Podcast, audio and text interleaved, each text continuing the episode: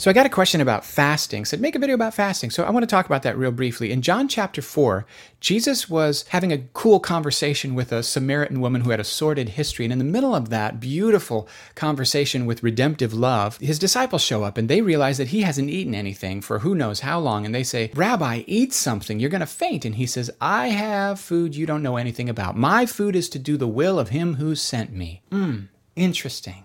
So, where is Jesus getting the idea that he is fasting from food, physical food, so that he can more fully be attentive to the spiritual food of what God's saying and therefore what he's called to be doing? He's getting that from Deuteronomy chapter 8, which says, Man shall not live by bread alone, but by every word that proceeds from the mouth of God. Now, by the way, it's proceeds, not proceeded. So it's not just the Bible, but it's how the Bible is being applied to our situation by the Holy Spirit. It's going without physical food so that we can more fully feast on the spiritual food of what God has said. There's another situation where Jesus is coming down the Mount of Transfiguration. This is in Matthew 17, and he bumps into this these parents and they say, "We brought our kid to the disciples to heal him. There's a demon and it's always causing him to harm himself and your disciples couldn't cast this demon out. Jesus immediately takes the boy, casts out the demon, and then gives him to his parents. And the disciples go, You gave us all authority. How's come we couldn't do it and you could? And he looks at them and he says, Your unbelief. Yeah. And then there's an extra verse that some translations have in and some don't. You'll notice a footnote in your little Bible. Some translations have, this kind only comes out by prayer and fasting. Well, which would it be then? Is it unbelief or is it prayer and fasting? What's the prayer and fasting about? Is the prayer and fasting to get the demon out or is the prayer and fasting to get the unbelief out? See, and what is unbelief?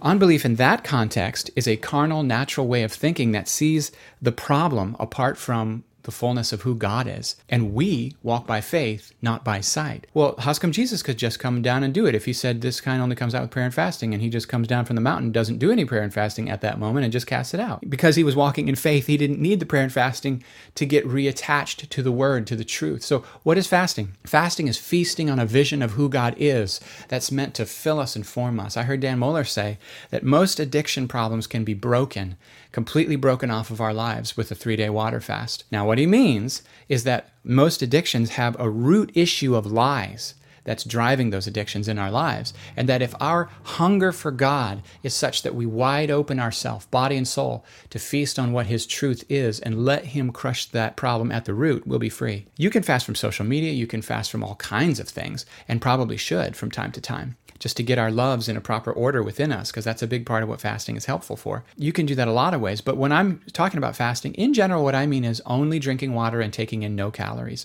And part of the reason I think that's so beneficial, on day two or three, depending on your metabolism, your body will switch over from burning sugar, from burning glucose, to burning fat. It'll switch over into ketosis. And when that happens, a couple of things start to happen within you. It causes increased sensitivity for sounds and smells and tastes and touches. You need less sleep. You have, in some ways, even more mental focus and energy and clarity. I find that I'm quite passionate and loud, might even yell a lot because there's an adren- adrenaline response. So your body's designed to find food when you haven't eaten in a long time, your body is saying you need to be on high alert so you can kill a deer and eat and live. That happens on very, very long fasts. Some people's experience of fasting is they keep drinking orange juice the whole time, and so they're kind of hungry and miserable the whole time, and they don't experience the benefits. They just experience the suck. It's like, come on, guys, just water. And for me, caffeine withdrawal the first couple of days. But when you break a fast, if you're doing a water fast, especially if it's a very long one, be very careful. Just drink some broth. And if you do a really long water fast, watch your electrolytes very carefully. Normally, you're taking in a lot of sodium from your food. And so your body's going to be experiencing some major changes that are kind of a little dangerous if you're not careful. So do be careful about your electrolytes if you're going to do this. Uh, but Jesus actually assumes all Christians will be fasting. He says that when the bridegroom is taken from his disciples, then they will fast. Now, again, we're not fasting regularly to earn brownie points with heaven. It has nothing to do with that. Our, the point of every fast, I think, should be this I want to know you more. I want to know you more. And I find it helpful to actually pick a focus of the fast. What am I going after learning? What am I going after settling into? Rather than just saying, I'm just going to fast and see where it goes. I'm just going to see how long I can go.